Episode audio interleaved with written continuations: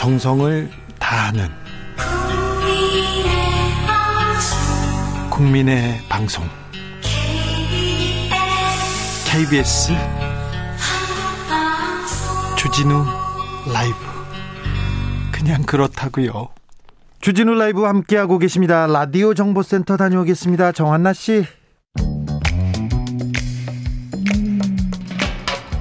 오늘의 정치권 상황 이것만 들으면 됩니다. 깔끔하게 정리해 드립니다. 여당 야당 크로스 최가와 박가와 함께 최가박당.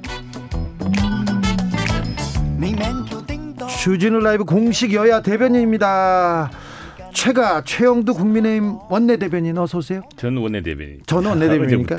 예. 아 어제까지 하셨어요? 아 예. 이번 주부터는 이제 새로운 강민국 의원이 원내대변인이 됐습니다. 아 그래요? 네. 최영두가 잘했는데 그런 생각합니다. 최가 최영두 의원님 나오셨습니다. 그리고 박당의 박성준 의원님 어서 오세요. 네, 안녕하세요. 반갑습니다. 더불어민주당 대변인을 하시다가 이, 네. 이분은 한 일주일 됐나요? 그만두신지? 예, 한 2주 가까이 되는 것 같습니다. 2주 됐습니까? 예, 예.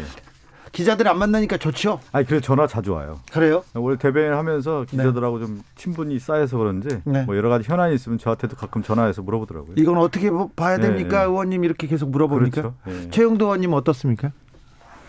예. 그런데 지금 이제 새로운 원내대변인 음. 또 원내대표의 메시지가 떨어 있기 때문에 네.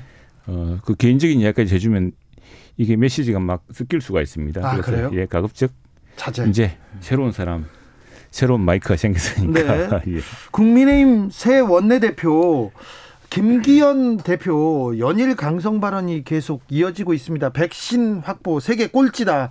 홍원 장담만 세계 최고다. 이런 얘기도 했던데 어, 어떻게 보세요? 예, 굉장히 부드러우신 분인데 근데 그렇게 말할 때는 우리 여당에게 좀 강력한 메시지를 보여주려고 하는 것이죠. 김기현 의원이 부드러운 분이십니까? 굉장히 부드러운 분이죠. 네. 예. 그래서 오늘 윤호중 원내대표가 네.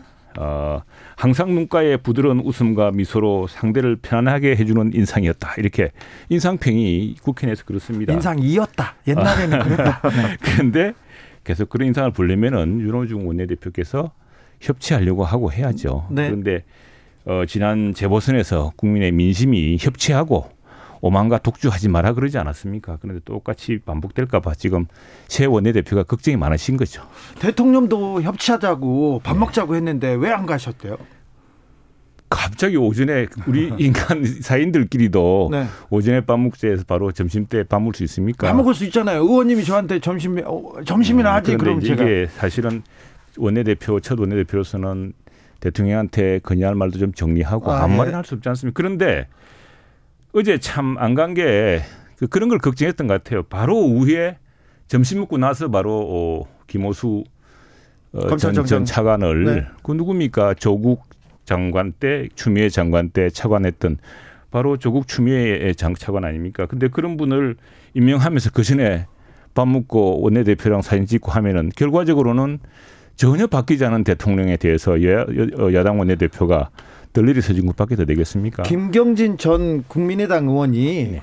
어, 검찰 개혁 조국 조국 전 장관을 비판하고 검찰 개혁을 계속 비판해 온 사람인데 김호수는 잘했다 이렇게 얘기하시던데요 아까 지금 그 저 추천 검찰 추천위원회 내부에서 네 평가가 있었지 않습니까? 비공식이니까 우리가 뭐 다 확인할 수 없으면 말을 할 수 없지만 그 평가도 있는 것이고 또 실제로 지금 그동안 지금 이 문재인 정, 정부의 지지율을 많이 떨어뜨리고 민주당을 지금 이렇게 그 과거답지 않게 지지율을 떨어뜨리는 원인이 뭡니까? 이 저 윤, 저 누굽니까? 윤석열 총장 몰아내려고 바로 그 했던 그 장관, 두 장관의 그 차관들이 다 같이 했던 거 아니겠습니까? 그런데 그걸 다시 지금 그대로 이어간다고 한다면은 그 과연 제대로 된 제대로 된 이제 반성인지 제대로 된 이제 이게 그럼 계속 이렇게 에, 결국 결국 마지막까지 정권을 지키고 이렇게 오만을 계속 법치에 대한 반법치의 그 전통 그리고 더군다나 이분이 지금 그 형사 사건에 이전에 그 누굽니까 누구 그 어, 그 사건에 지금 수사를 받고 있는 사람 아닙니까? 출국 그 금지 사건에. 네, 김학의 전 차관이요. 네네네. 박성준 네네. 의원님 저는 이제 김기현 음, 원내대표가 취임한 지 얼마 되지도 않았는데 왜 이렇게 강성 발언을 이어갈까 몇 가지 좀 생각해 볼 필요가 있을 것 같은데요. 어, 이분이 이제 합리적이고 뭐 편안한 분이었다 이렇게 평가가 있는데 그럼 왜 이렇게 이미지를 바꿨을까? 그래서 이제 심리적으로 제가 볼 때는 좀 쫓기고 있는 모습일 수도 있, 어요 자신의 어떤 모습을 좀 확실하게 구, 구, 굳히기 위한 모습일 수 있고 네. 또 하나는 이제 그 국민의힘 자체 내부에 여러 목소리가 있는데 네. 이 목소리를 담기 위해서는 외부의 시선으로 이제 돌리기 위한 어떤 전략적 차원에서 그렇게 얘기할 수 있, 을 가능성이 크다. 네. 그리고 두 번째는 제가 볼 때는 이제 김기현 원내대표의 지지 기반이 그렇게 강하지 않았던 것 같습니다. 이번에 원내대표 선거 과정에서 보면 1차 투표에 34표였는데 김태흠 의원과 이제 30표였단 말이죠. 네. 그리고 권성동 의원 같은 경우 20표였기 때문에 실제 당내 지지 기반으로 볼때 김기현 원내대표의 입지가 그렇게 강하지 않다. 그렇다고 하면은 사실 입지를 강화하고 자신의 모습을 좀 더 강한 이미지로 표현하기 위해서는 어, 강한 발언을 할 수밖에 없는데 좀 서두르는 거 아니냐 이런 개인적인 좀 생각이 좀 들었어요. 왜 그러냐면 원내 사안 자체가 상당히 파악할 때이 많습니다. 그리고 앞서 그 대통령과 이제 점심 관련된 얘기도 있는데 좀 이런 부분에 대해서는 유연하게 정치를 해야 되거든요. 어, 그렇다고 하면 뭐 여러 현안이 있지만 하나하나 어떤 계산을 하고 정치할 필요는 없이 좀 큰 수를 두면서 정치를 했으면 좋겠다는 생각이 좀 드는데 좀 조급한 거 아니냐 이런 생각이 좀 들었습니다. 법사위원장 작물이다. 요 논란 대표적이었는데 어떻게 보십니까, 박성준 의원님? 그러니까 이분이 이제 출신이 이제 판사 출신이지 않습니까? 판사 출신이시고요. 아, 그런데 이제 우리가 이제 정치적 레토릭이라고 하는 경우, 정치적 수사라고 했을 경우에는 여러 가지 좀 생각을 할 필요가 있는 건데 원내대표 용어로서는 작물을 쓰지는 않죠. 보통 예를 들면 어, 어떤 사안이 있었을 때 어, 우회 전략으로서 당에 있는 다른 뭐 제3의 정치인이라든가 아니면 어, 원내 대변인 정도가 이런 얘기를 좀 해서 이 문제 이 문제에 대해서 강한 어떤 레토릭을 써야 된다라고 할 때 이렇게 쓰는 것이지 네. 원내대표 당사자가 이런 용어를 쓰는 것 자체를 봤을 때는 어, 좀 심리적으로 제가 볼 때는 어, 좀 쫓기고 있는 거 아니냐 이런 생각이 좀 들어요. 좀 편안한 가운데서 얘기가 돼야 되는데 이런 말 자체를 봤을 때는 원내대표의 언어는 아니다 이렇게 얘기하고 싶습니다. 최영두 대변인도 쓰는 언어는 아닐 텐데요.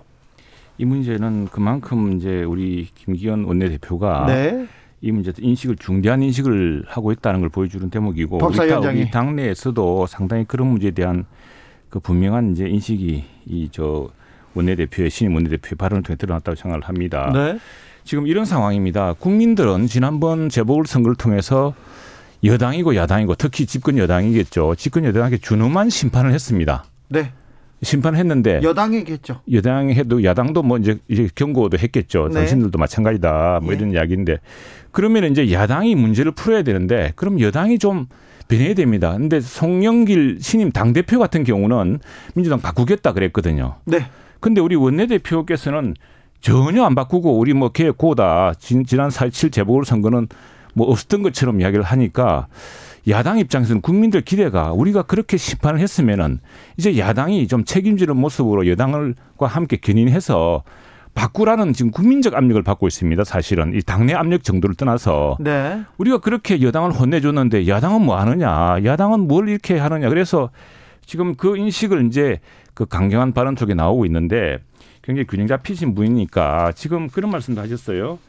어, 어제 처음으로 주재한 비상대책위원회에서는 이게 정치 투쟁, 권력 투쟁하는 거 아니다. 우리가 민생 투쟁할 것이고 국민만 바라보고 국민의 행복 관점에서 모든 것을 풀어나가겠다고 했습니다. 다만 이제 작물이라는 표현 보자면 이것도 좀 강경한 이제 발언의 인식의 수위를 보여주는 것이죠. 뭐냐니까 이게 30년 전에 벌써 30년 전에 고 김대중 대통령이 그 여야의 협치, 국회 내 협치 전통과 원칙을 만들었던 것입니다. 그래서 지금 오늘 어제 저 여당 원내대표가 174석 정당의 법사위원장 가지는 건 당연하다 그랬는데 12년 전에는 이건 우리 당도 그 비슷한 정당 스카이 그런데 그때 민주당은 80석이었지만 그 우리가 김대중 총재가 어 창립해 놓은 원칙과 전통에 따라서 그 민주당에게 그 당시 법사위원장이 줬던 거거든요. 그리고 우리 박승준 의원도 잘 하시는데 이걸 한마디 할게요. 이거 아니, 우리가 말씀이 길어서 제가 얘기한다면 아니, 한번 하시면 어떻겠습니까? 마무리 할게요. 네. 박승준 의원도 잘 하시는데 뭐 우리 주호영 원내대표하고 예전에 사실 법안을 만들어서 그것도 우리 KBS 토론에서 네. 말씀하셨는데 우리가 이걸 이 문제점 법사위가 문제가 있습니다 분명히 병목 현상도 심하고 그래서 네. 이 문제점을 고치기 위해서 법제 특위를 만들자 예결특위처럼 그리고 그 법원하고 검찰에 대해서는 따로 이제 그런 상임위를 하고 하자 이런 해법까지 내놨는데 이 모든 걸 다 지고 가겠다고 30년의 법치 어저 국회 협치의 원칙과 전통도 계속 이렇게 묵살하고 있으니 여당 원내대표, 야당 원내대표로서는 국민의 기대도 크고 압력도 높은데 강경한 발언을 할 수밖에 없는 몇, 가, 몇 가지 얘기를 좀 해야 될 것 같아요. 예. 법사위원장이 왜 여당을 가져야 여당이 가져야 되는 이유를 좀 타당성을 얘기해야 되는 건데 민주주의 어떤 기본 원리 다시 한번 좀 얘기해야 되는데요. 어, 대, 참여와 대표와 책임인데 그러면 대표로 뽑았을 때 집권 여당은 뭐를 책임지냐게 되냐면 정책을 통해서 입법을 통해서 책임을 지게 되는 겁니다. 그러면 예. 입법의 마지막 보루는 법사위원장이 되는 것이죠.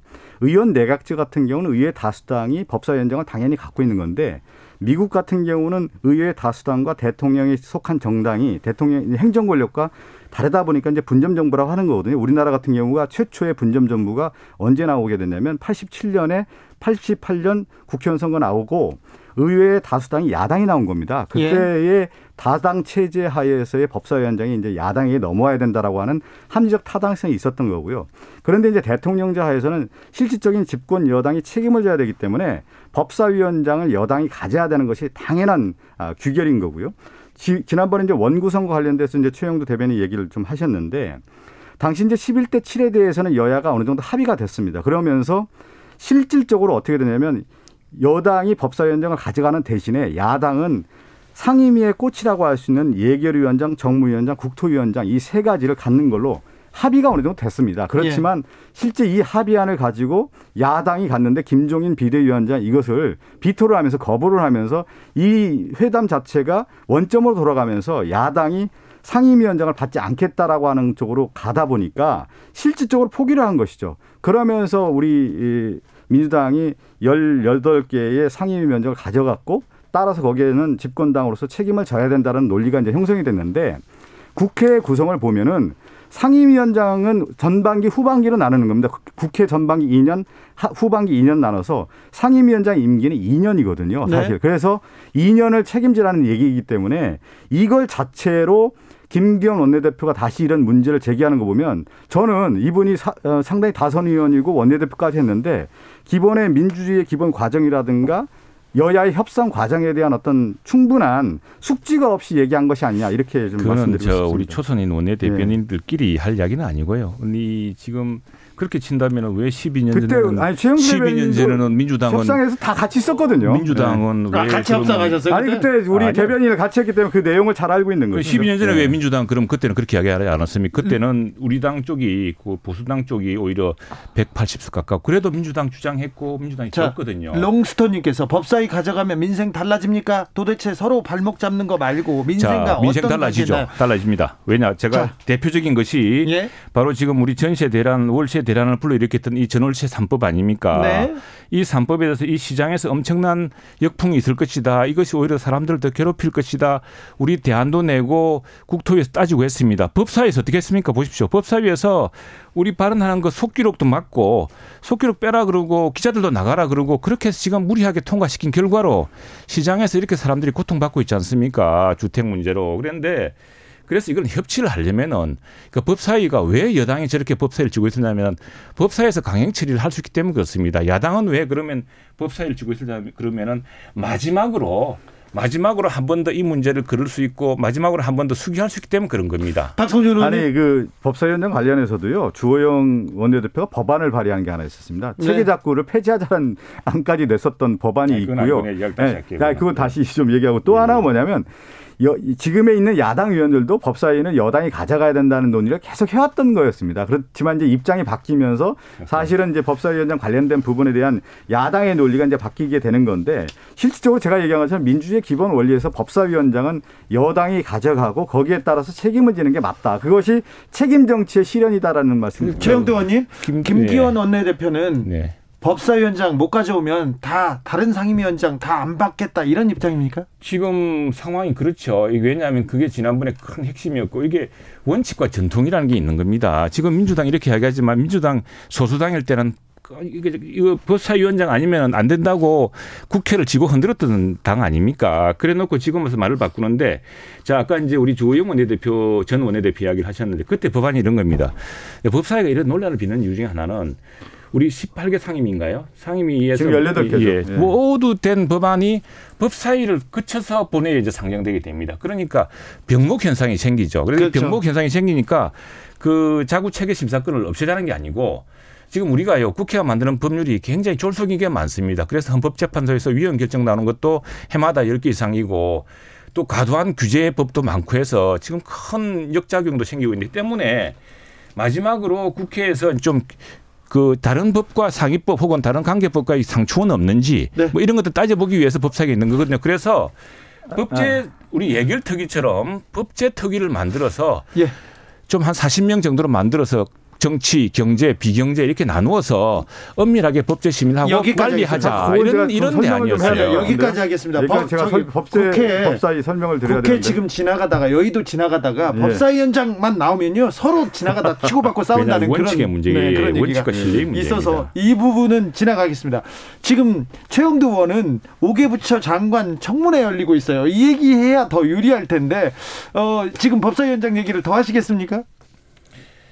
마무리하자면은 이건 원칙과 저 전통의 문제이기 때문에 네. 민주당 다시 한번 숙고하셔야 됩니다. 박성준 의원님도 아니 법사위원장 관련된 부분은요. 법사위가 제가 법사위거든요. 네. 그러니까 법사위 자체가 체계작부 심사권을 갖고 있는데 여러 법안을 이 체계작부 심사만 하는 것이 아니라 네. 법안 심사까지 하고 있거든요. 그러다 네. 보니까 이 법사위의 기능 자체가 너무 과대 집중된 거 아니냐라고 하는 논란이 있었습니다. 그렇다 네. 보니까 법제사회법위원회 본연의 기능을 어, 만들기 위해서 체계작구는 다로 다른 어떤 기관을 만든다든가 법사위는 고위법, 법, 법에 관련된 고위법을 심사하는 게 맞지 않겠느냐 여러 논란이 있었던 것이죠. 그 부분에 대한 최영두 대변의 얘기를 제가 이제 다시 한번 부연 설명합니다. 법제 네. 법제 특위를 만들면 해결되는 문제인데 또 자, 그건 안 하시겠다고 하니까 3941님께서 여상규 법사위원장 시절 법사위 어떤 일을 했죠? 이렇게 식물 여상규 법사위원장 이야기 아니고 그 전에 민주당 법사위원장도 대단했습니다. 한번 다 따져보시죠. 알겠습니다. 자, 이매숙 과학기술 정통부 장관 후보자 청문회 어, 굉장히 뜨거운 것 같은데 여자 조국이란 말도 나왔어요. 왜 그랬죠? 예, 예, 이게 이제 교수 시절에 예. 한국연구재단 국가지원금 한 4,300만 원 됐습니다. 이 해외 세미나에 참석하면서 이제 남편과 두 딸을 동행시켰다는 것이죠. 동행지는 미국 하와이, 라스베가스 뭐 등등 이런데 스페인 바르셀로나, 뭐 뉴질랜드, 오클랜드 해외 관광지인데 이제 좋은 데는 다 가셨네요. 그렇죠. 또 논문 표절 논에도 휩싸이고 있고 본인 제자의 학위 논문에 남편을 제1 절자로 등재하는 학자로서 양심을 의심받게 한다. 이게 이제 주 요지입니다. 요지고 아이고 참 저 갈수록 태산이고 우리 문재인 정부 1년도 안 남았는데 이렇게 새로 발탁한 장관들 또 가족들이 이렇게 문제를 일으켜서 국민들 속상하게 하니까 야당이 걱정입니다. 아. 문재인 정부 걱정을 최영도 의원이 지금 제일 많이 해주고 계십니다. 박성준 의원님. 먼저 청문회를 하다 보면 여러 가지 얘기가 나오죠. 이제 도덕적 검증이 하나가 있고 또 하나는 능력에 대한 검증이 있는데 에, 아무래도 이 청문회 자체에서 여러 이제 문제 제기가 나오게 되는 건데요. 저는 이렇게 좀 말씀드리고 싶어요. 좀 문재인 정부 이제 마지막 지금 한 1년 남은 시점에서 어, 가장 중요한 이제 코로나19 출구 전략이라든가 민생 문제들이 많이 있지 않습니까? 네. 이제 국정의 원만한 음, 실행을 위해서는 어, 그 후보가 정책과 비전이 분명히 있고 능력이 있는지를 초점에 맞춰서 인물을 검증하는 게 맞지 않겠느냐. 요- 이 정도 원론적인 말씀 좀 드리겠습니다. 아, 그런데 이번에 박준영 해양수산부 장관 부인 도자기 불법 반입 의혹도 있고 아, 노영욱 장관 후보자는 뭐 위장 전입과 관사 재테크 의혹- 의혹도 있고 좀 검증이 좀 부족한 것 같아요. 국민의 눈높이에 좀 모자란 것 같습니다. 그러니까 국민의 눈높이라고 하는데 이제 우리나라의 이제 청문회 제도가 등장한 이후에 네.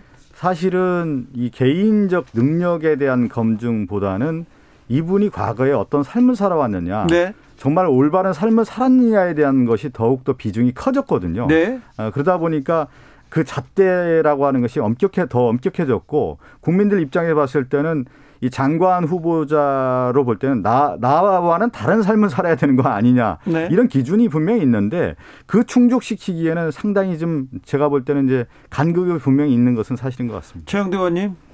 예, 이제 국민들이 이제 묻고 있습니다. 그 지난번에 그렇게 표로서 심판했는데 새로 개각했던 장관들이 또 이 모양이고 정책적으로 뚜렷하게 뭐 잘할 수 있다는 보정도 없는 사람이 이렇게 그 도덕성 문제라든가 사실은 정부의 검증 기준에 다 걸리는 문제들이거든요, 이게요. 이렇게 또 했는지에 대해서 절망이 크고 그래서 국회 전체에 대해서도 잘못하면 이게 국회는 뭐 하는 곳이냐, 그럼 야당은 뭐 하는 사람들이냐에 대한 참 비난으로 이어지지 않을지 걱정입니다. 이게 그래서 철저히 검증해야 되고 이 문제에 대해서는 분명한 성명이라든가 근데 국민들이 참 제대로 동의해 줄지 저는 걱정입니다. 고주홍님께서 너덜너덜 조국 그만 인용하시라 얘기하셨고요. 2081님께서 얼마나 인재가 없었으면 하는 안타까움도 듭니다. 하는데 인재는 많은데 자, 자 여야의 두 리더가 될 박성준 더불어민주당 의원 그리고 최영두 국민의힘 의원과 함께했습니다. 최가박당 여기서 마무리할까요? 아, 벌써 끝났습니다. 벌써 끝났습니다. 어, 20분 후딱 갔습니다. 네. 감사합니다. 사이 문제는 따로. 네. 이제 본격적인 문제 해볼까요? 화장실 앞에서 하겠습니다. 방송 끝내고. 아, 두분 감사합니다. 감사합니다. 네.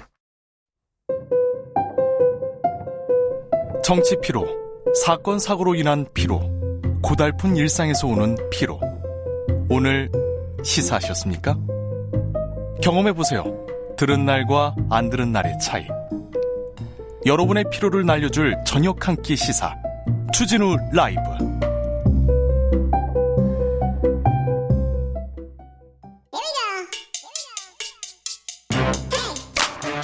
뉴스를 향한 진지한 고민. 기자들의 수다. 라이브 기자실을 찾은 오늘의 기자는 은지옥이요. 시사인 김은지입니다. 네. 김은지 기자 주진우 라이브가 한 살 됐습니다. 네. 네, 축하드립니다. 네. 벌써 1년 됐네요. 네. 오- 다섯 자로 말해요. 오자로 말해요. 지금 도전 받고 있는데 김은지 기자도 주진우 라이브에 대해서 한마디 하세요. 네, 제가 방금 들어오기 전에 생각해 봤는데요. 네. 무서운 기세라고 하겠습니다. 무서운 기세. 네, KBS 저녁 라디오 시사의 역사를 새로 쓰고 있다라는 이야기를 들었고요. 네. 굉장히 저녁 라디오 시사에서 또 굉장히 지금 성적이 무서운 기세로 올라가고 있다고 들었습니다. 저녁 라디오 시사 여기에서는 배가 고파요. 우리가 좀 욕심이 많습니다. 네, 더할 기세가 일이 중요하지 않습니까? 네, 할 일이 많습니다. 0759님께서는 퇴근길 반려 이렇게 했습니다. 매일 함께하는 동반자입니다. 주진우 라이브 화이팅 합니다. 감사합니다. 1902님께서 너무 재미있어서요. 1년이 빨리 지나갔어요. 정말 도움이 되는 방송이고 나갔다 방송 들으려고 뛰어다니긴 주진우 라이브가 처음입니다. 건강하세요. 얘기합니다. 항상 반찬 준비하면서 듣고 있는데요. 다섯 글자로 하면 정의 조미료 이렇게 합니다. 정의의 조미료라고 하는데 밥하면서 정의로운 주기자 방송 조미료라고 생각해요. 10년 20년 쭉 대박 나는 방송 되길 바랍니다 합니다. 6169님께서는 마무리 투수 이렇게 다섯 자로 했습니다. 세상을 바르게 이끄는 주진우 라이브가 되라고 이렇게 지어주셨고요.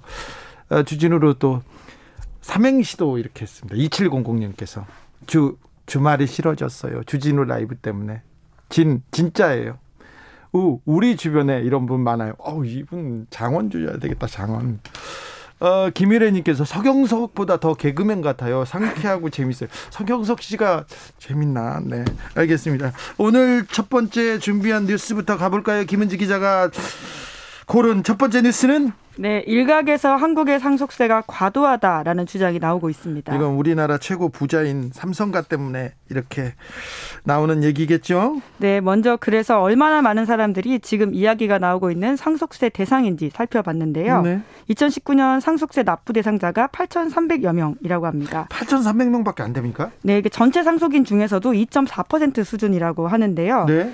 그러니까, 그러니까 나머지 97.6%는 각종 혜택을 받아서 과세 대상에서 제외된다라고 합니다. 아, 2.4%만 그러니까 상속 상속을 많이 받은 사람 중에서도 2.4%만 세금을 낸다는 거네요. 네, 그러니까 상속자 자체도 사실 34만 명 정도이기 때문에 네. 그렇게 높은 비율이라고 볼 수는 없는데요. 이 중에서도 세금 내는 사람들은 정말 소수다라고 보면 됩니다. 자, 상속세 좀 좀 안으로 들어가 볼까요? 네, 그러니까 이러한 사람들의 대부분이 고액 자산가다 이렇게 경향신문이 보도했는데 네. 이들의 상속 재산 가액을 보면 10억에서 30억 원 사이가 80% 정도라고 하고요. 예.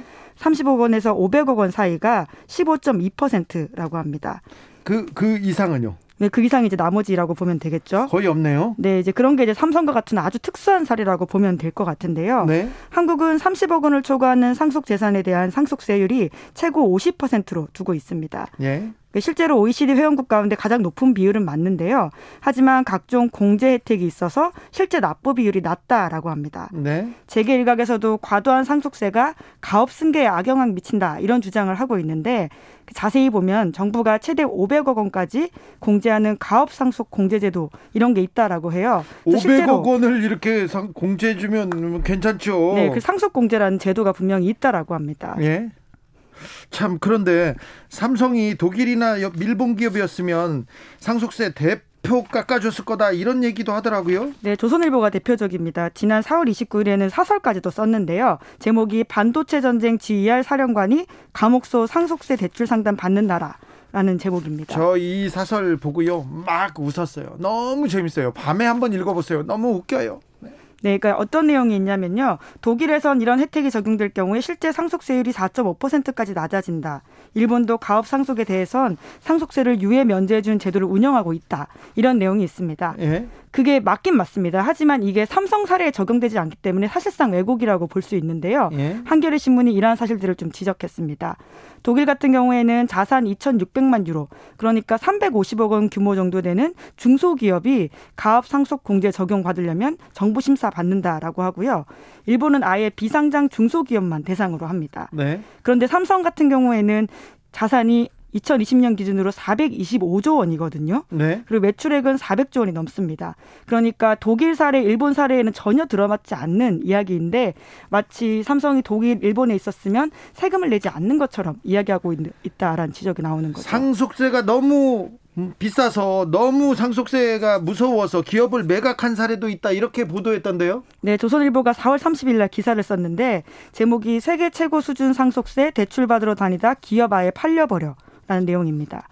조선일보가 이 내용을 이렇게 보도하고 있는데 세고 최고 수준 최고 수준의 상속세 때문에 국내 중소 중견 기업이 가업을 포기하거나 기업을 매각하는 사례가 늘고 있다라고 하면서 네. 그 쓰리세븐이라고 하는 세계 1위 손톱깎이 생산 업체를 이야기 들었는데요.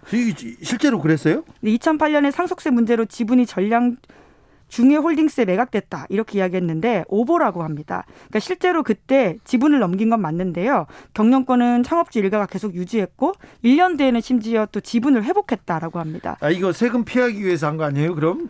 네, 그 부분까지는 확인을 못했는데 이제 YTN 보도가 그러하고요. 그러니까 아주 그 딱그 순간의 시간만 딱 떼가지고는 이 사례를 들고 나와서 왜곡을 하고 있다라고 보면 됩니다. 세금 때문에 외국으로 이사 갔다 그런 말은 있는데요. 그런 사람들 없어요. 어, 그리고 삼성은 어, 우리 일반인보다 그냥 서민들보다 더 싼 전기세, 더싼 어, 전기세를 쓰고 있다는 것만 이해하시면 됩니다. 세상 쓰잘데 없는 일이 연예인 걱정이거든요. 연예인 인기 걱정하고 돈 걱정하는 건데 더 쓸데없는 일이 하나 있습니다. 재벌 돈 걱정하는 서민들이 있는데 아 제발 좀 그러지 마세요. 네. 여기까지 하고 다음 뉴스로 가볼까요? 네, 바이든 행정부의 대북 정책 검토가 끝났다라고 합니다. 한마디만 더 할게. 이재용 부회장이 감옥에서 감옥에 있지 않습니까? 언론 보도를 보고 너무 좀 황당해서 자제 요청을 했다고 합니다. 삼성에 대한 그 너무 칭찬 기사, 너무 사면을 하라고 노골적으로 하기 때문에 이게 국민들한테 반감을 일으킨다고 하면서 이재용 부회장도 자제 요청을 했대요. 그래서 실제 자제 요청을 하면서 언론사에 전화를 돌렸어요. 삼성 쪽에서. 그런데 자제가 안 됐더래요. 너무 치고 나가가지고 그런 상황입니다. 그러니까 이제 이, 런 기사도 좀 그만했으면 좋겠습니다. 한국 언론에 좀 고합니다. 자, 다음 기사로 넘어가자고요. 네, 그조 바이든 미국 행정부가 출범 100일을 맞이했습니다. 이에 맞춰서 대북 정책 검토도 끝났다라고 하는데요. 한마디로 말씀드리면 트럼프의 길도 오바마의 길도 아니다라고 보면 된다라고 하는 건데요. 예. 한반도 비핵화를 목표로 실용적인 접근을 통해서 외교적인 해법을 모색하겠다 이렇게 밝혔는데 대북 정책의 방향 기조를 이제 밝혔어요. 이제 이 기조대로 이제 한 발 두 발 가면 됩니다. 네, 왜냐하면 이제 앞으로 다가오는 21일에 한미 정상회담이 있기 때문에 이에 네. 대한 리뷰가 굉장히 필요했고 그걸 바탕으로 어떻게 해야 되는지가 지금 나오기 시작하는 건데요. 네. 바이든 대통령이 취임 첫 후의 첫 의회 연설에서는 약간 불안한 이야기들을 했었습니다. 그렇죠. 외교와 단호한 억지로 대처하겠다고 하면서 북핵 위협에 대해서는 이렇게 말한 바가 있는데요. 예. 하지만 이 100일 후에 나온 이야기는 외교적인 접근에 무게를 실었다라고 볼 수 있습니다. 말은 단호하게 하고 외교적으로 이제 대화하자 이런 얘기 했다는 거예요. 네, 그래서 이제 어제 한미 외교장관 회담이 있었는데요. 네. 예, 5월 사, G7 외교 개발 장관 회의에서 정의원 외교부 장관이 영국 런던을 갔습니다. 네. 여기서 미 국무장관과도 별도 회담을 가졌다라고 하는데 이 자리에서 대북 정책 공조 공조 방안에 대해서 논의했다라고 합니다. 뭐그그 그 정장관의 멘트가 나왔습니까? 네, 실제로 이런 이야기들 했는데요. 미국의 대북 정책 검토 결과가 현실적이고 실질적인 방향으로 결정된 것을 환영한다. 이렇게 이야기했는데요. 우리가 앞서서 바이든 행정부는 혹시 오바마 행정부의 길을 따라가면서 전략적 인내하는 거 아니냐라는 걱정들이 있었잖아요. 네, 오바마 행정부 때 남북 관계 정말 정말 나빴어요. 네, 이제 그러다 보니까 이제 트럼프와 완전히 반대로 가는 길 때문에 그렇게 가는 게 아니냐라는 우려가 있었는데요. 걱정했죠. 예, 그 방향은 아니다라고 선을 좀 그은 것으로 보이고요. 그런데 걱정이 있어요. 그런데 걱정이 있습니다. 북한의 반응이 여전히 호전적입니다. 네, 그렇죠. 북한이 또 지난 2일에는 담화 두 건을 동시에 쏟아내면서 상응 조치를 경고하기도 했습니다. 네. 바이든 행정부가 대북 적대시 정책 처리 등을 하지 않으며 과거 주장 계속 되풀이하고 있다. 이렇게 지적을 했는데요. 게다가 김여정 노동당 부부장은 담화를 냈습니다.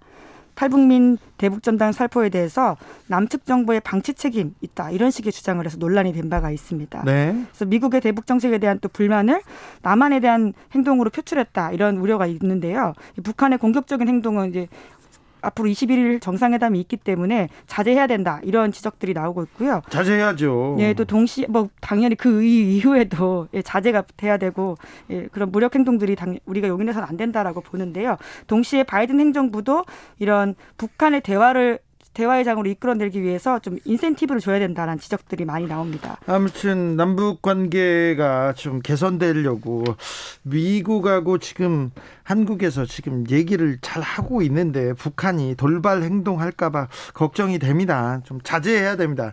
아 평화를 위해서 북한은 도움이 안 됩니다. 도움이 안 되는 일을 많이 했어요. 그런데 어, 지금 바이든 행정부가 대화하자고 하고 있지 않습니까? 그러니 좀 들어보자고요. 예. 어, 북한의 북한의 현명한 자세 좀 촉구해 봅니다. 마지막으로 나, 만나볼 뉴스는요. 네, 주린이, 요린이 이런 표현 들어보셨습니까? 어린이하고 합성한 표현인데 이거 하지 말자고 주진우 라이브에서 계속해서 지금 얘기하고 있는데 언론에서는 계속 제목에다 쓰더라고요. 네, 5월 5일 어린이날이 내일인데요. 그날을 맞이해서 좀 요즘 제기되는 비판에 대해서 좀 다시 준비해 왔습니다. 어린이날이 내일인데 네. 김은지 기자는 막 설레고 그러지 않아요? 제가 이제 나이가 어린이날을 훌쩍 지나와서요. 아니, 나는 전혀 설레는 마음이 저만. 그런가요? 왜 그러시죠? 청취자들 안 그런가요? 난 설레는데. 예, 네. 그런데요. 네, 크리스마스도 아니고 아니 어린이날은 크리스마스 예. 어린이날을 낸 설렙니다.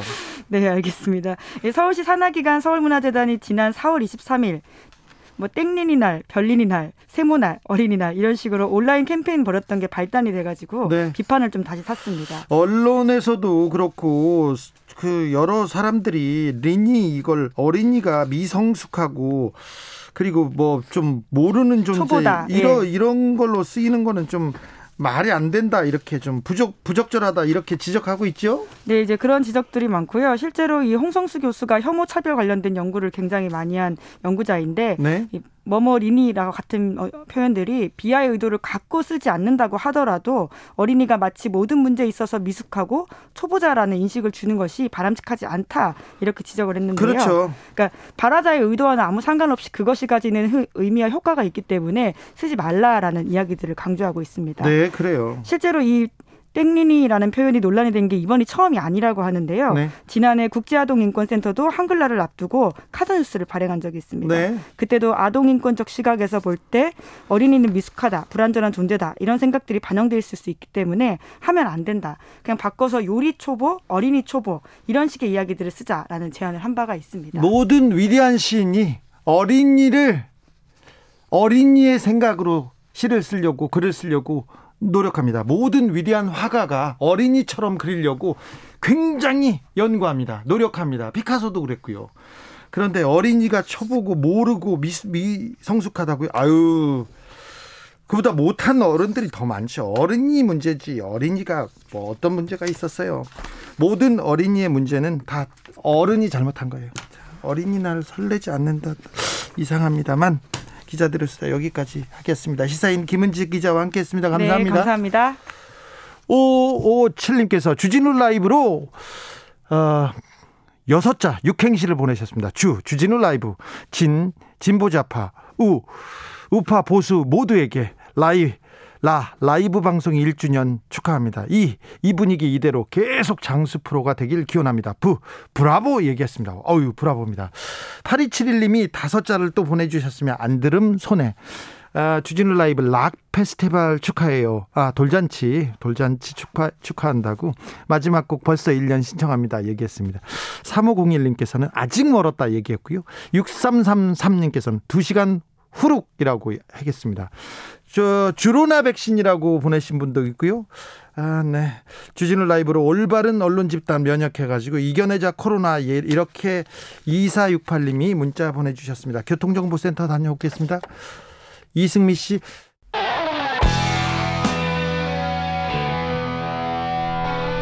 스치기만 해도 똑똑해진다. 드라이브 스루 시사 주진우 라이브.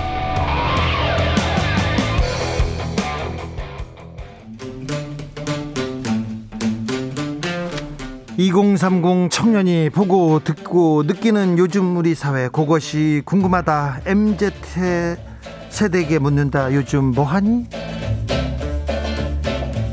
프로게이머 출신 유튜버 황희도 씨 어서 오세요. 네 안녕하세요.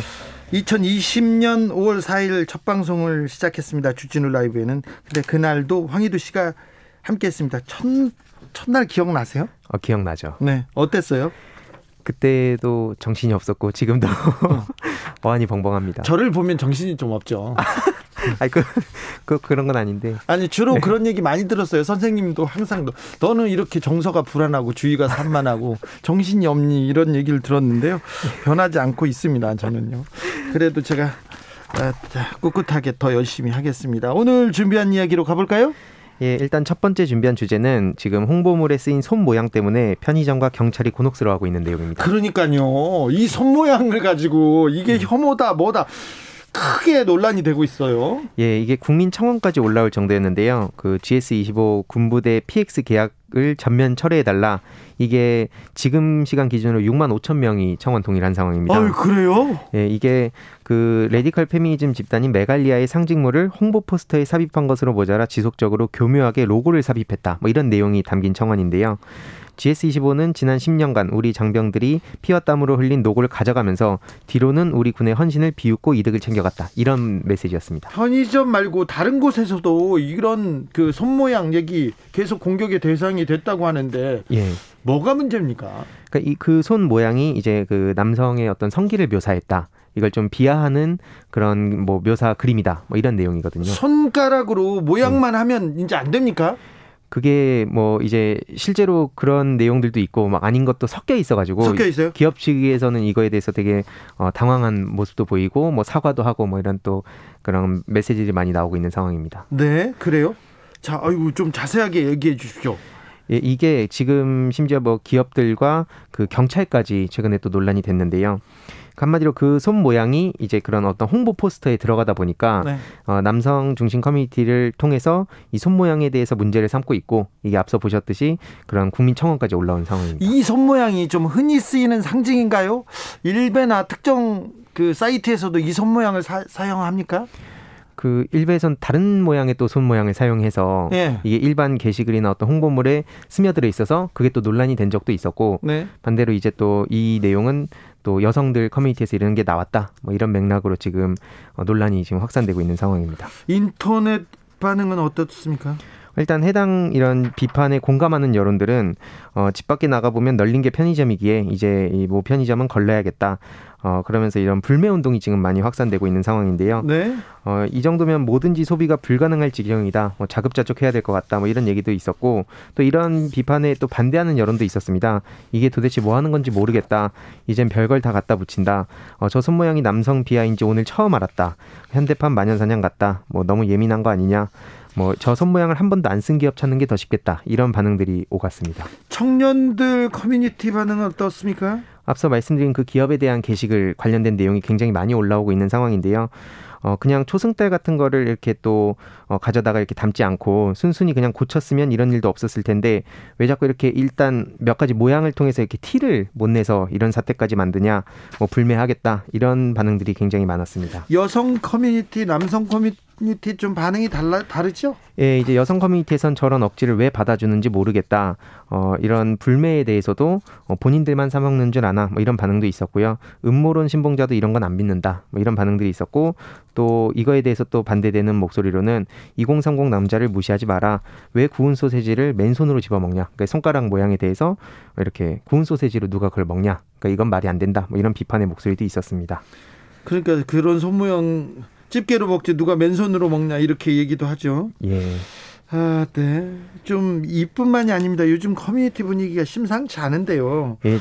아, 좀 심상치 않은 것 같아요. 예, 지금 또 경찰이 최근에 온라인 커뮤니티 FM 코리아라는 데에서 폭력적인 집단 성착취 경험을 털어놓은 이용자에 대해서 내사에 착수했던 소식이 전해지기도 했습니다. 예. 한 남성 이용자가 21세 피해자를 대상으로 집단 성폭행과 상해를 입을 만큼의 폭력적인 성착취를 했다는 게시물을 올려서 이게 논란에 휩싸인 거고 네. 모 네티즌에 따르면 어, 해당 내용을 신고한 후에 이미 같은 내용으로 3천여 건 안전 드림 게시판을 통해 접수돼서 경찰서 수사팀으로 전달했다라는 답변을 받았다는 내용을 공개하기도 했습니다. 네. 지금 이와 관련해서도 어, 이거 제대로 수사해 달라는 국민청원이 어, 현 시간 기준으로 11만 명 정도를 돌파했습니다. 11만 명이요? 예. 아, 이게 반응이 뜨거운데요.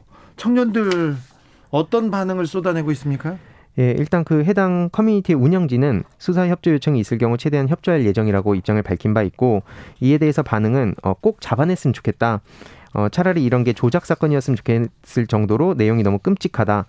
그리고 설령 조작이라 할지라도 어떻게 그런 내용들을 상상해서 쓰는지 정말 납득하기가 어렵다. 꼭 수사해서 범인의 신상을 공개했으면 좋겠다. 이런 반응들이 있었습니다. 이것도 그 여성 사이트, 남성 사이트 좀 다른가요? 예, 근데 조금 다르긴 했는데 뭐 이게 실화냐 이 글 보고 정말 충격받았다. 뭐 수사에서 포토라인 세워야 된다.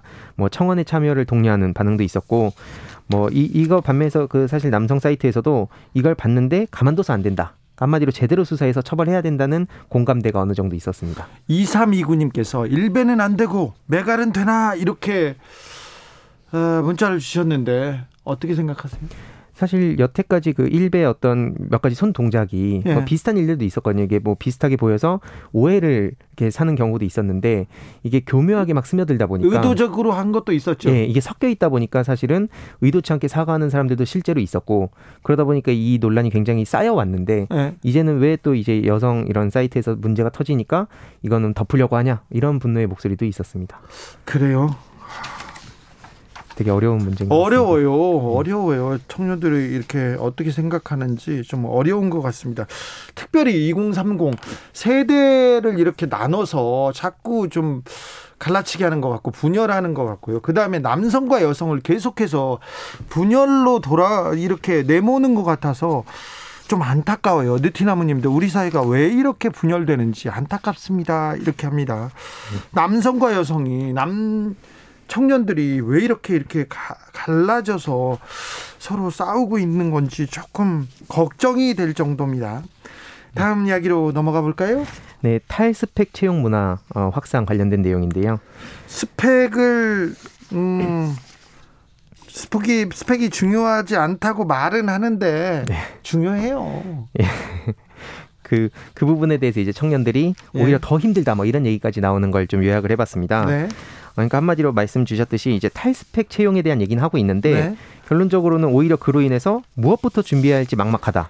준비해야 할 게 오히려 더 늘어난 것 같다. 뭐 기업이 뭘 원하는지 파악하기 어렵다.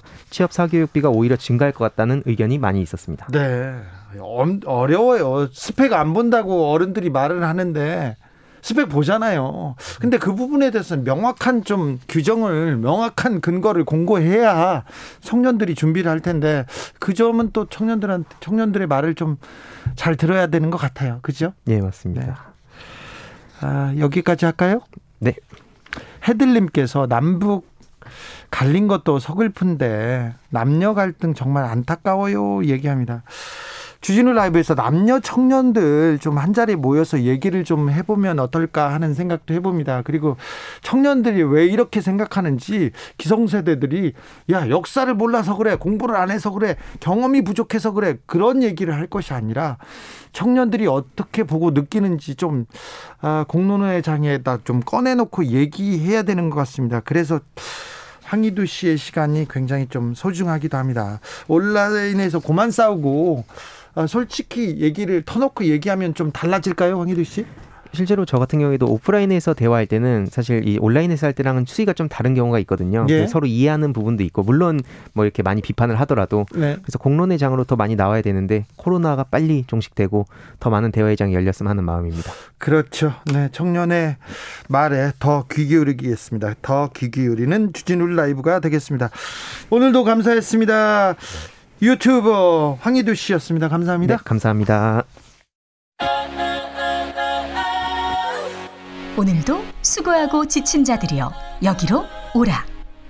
이곳은 주기자의 시사 맛집 주토피아 주진우 라이브.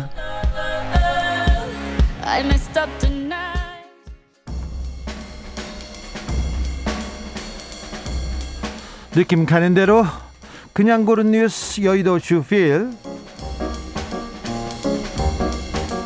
코로나 블루 그늘 짙어진 아이들 경향신문 기사인데요. 코로나 이후에 국내 아동 청소년이 느끼는 우울 불안감이 높아졌다고 합니다.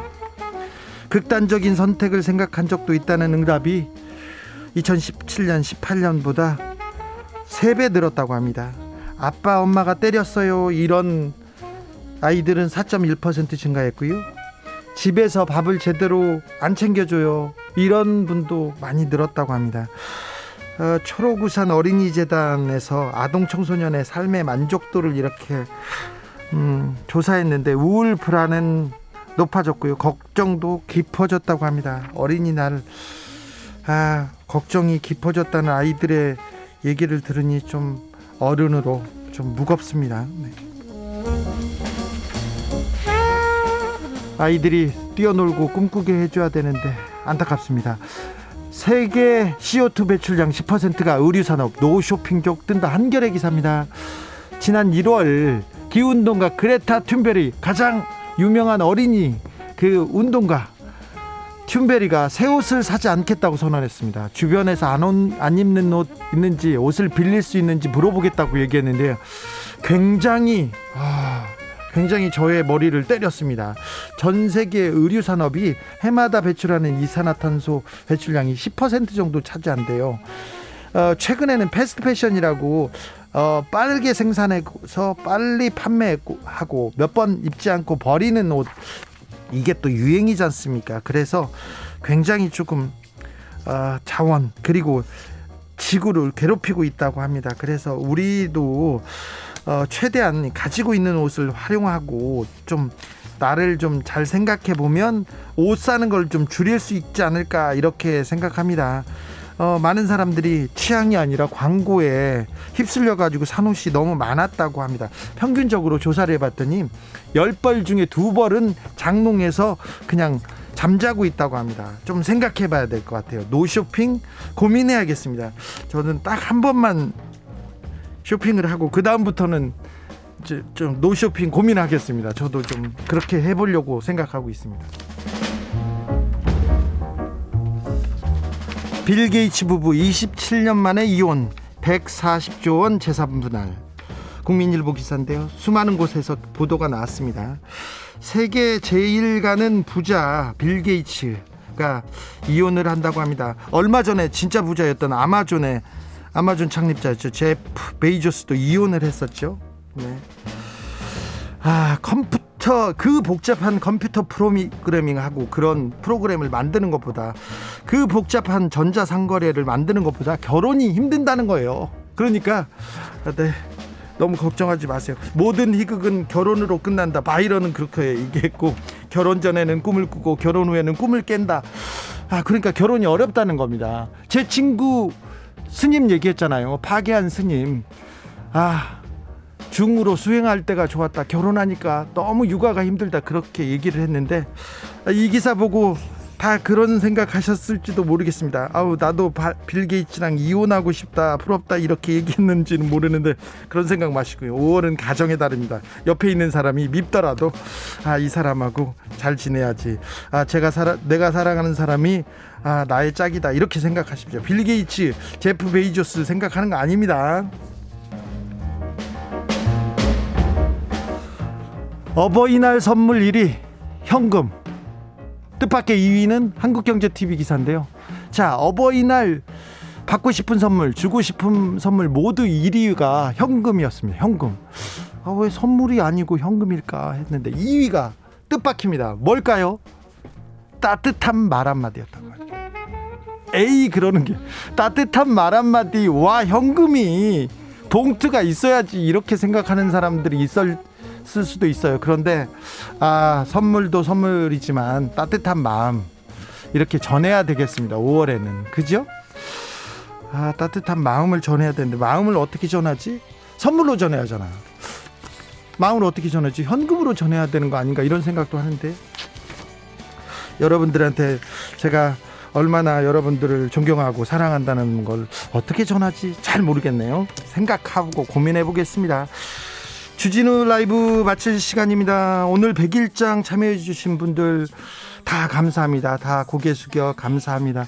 어, 선물 받으실 분은 공지창에다가 올려놓을 테니까요. 확인하시고 선물 받아가세요. 아, 안수빈님께서 주위가 매우 산만했던 저희 아들이 주디 주 기자님 방송 듣다가 매우 좋아졌어요. 역시 치유 바이러스. 그럼요.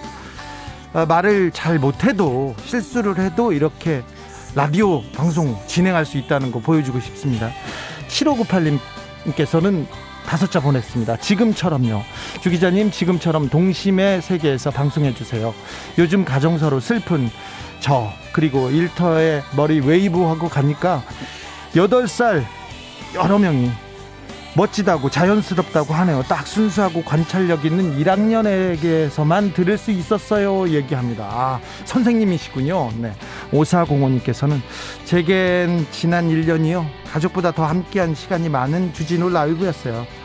주진우는 라비처럼 날아서 벌처럼 쏘고 김어준은 벌처럼 날아 벌처럼 쏘는 방송이에요. 아 그렇습니까?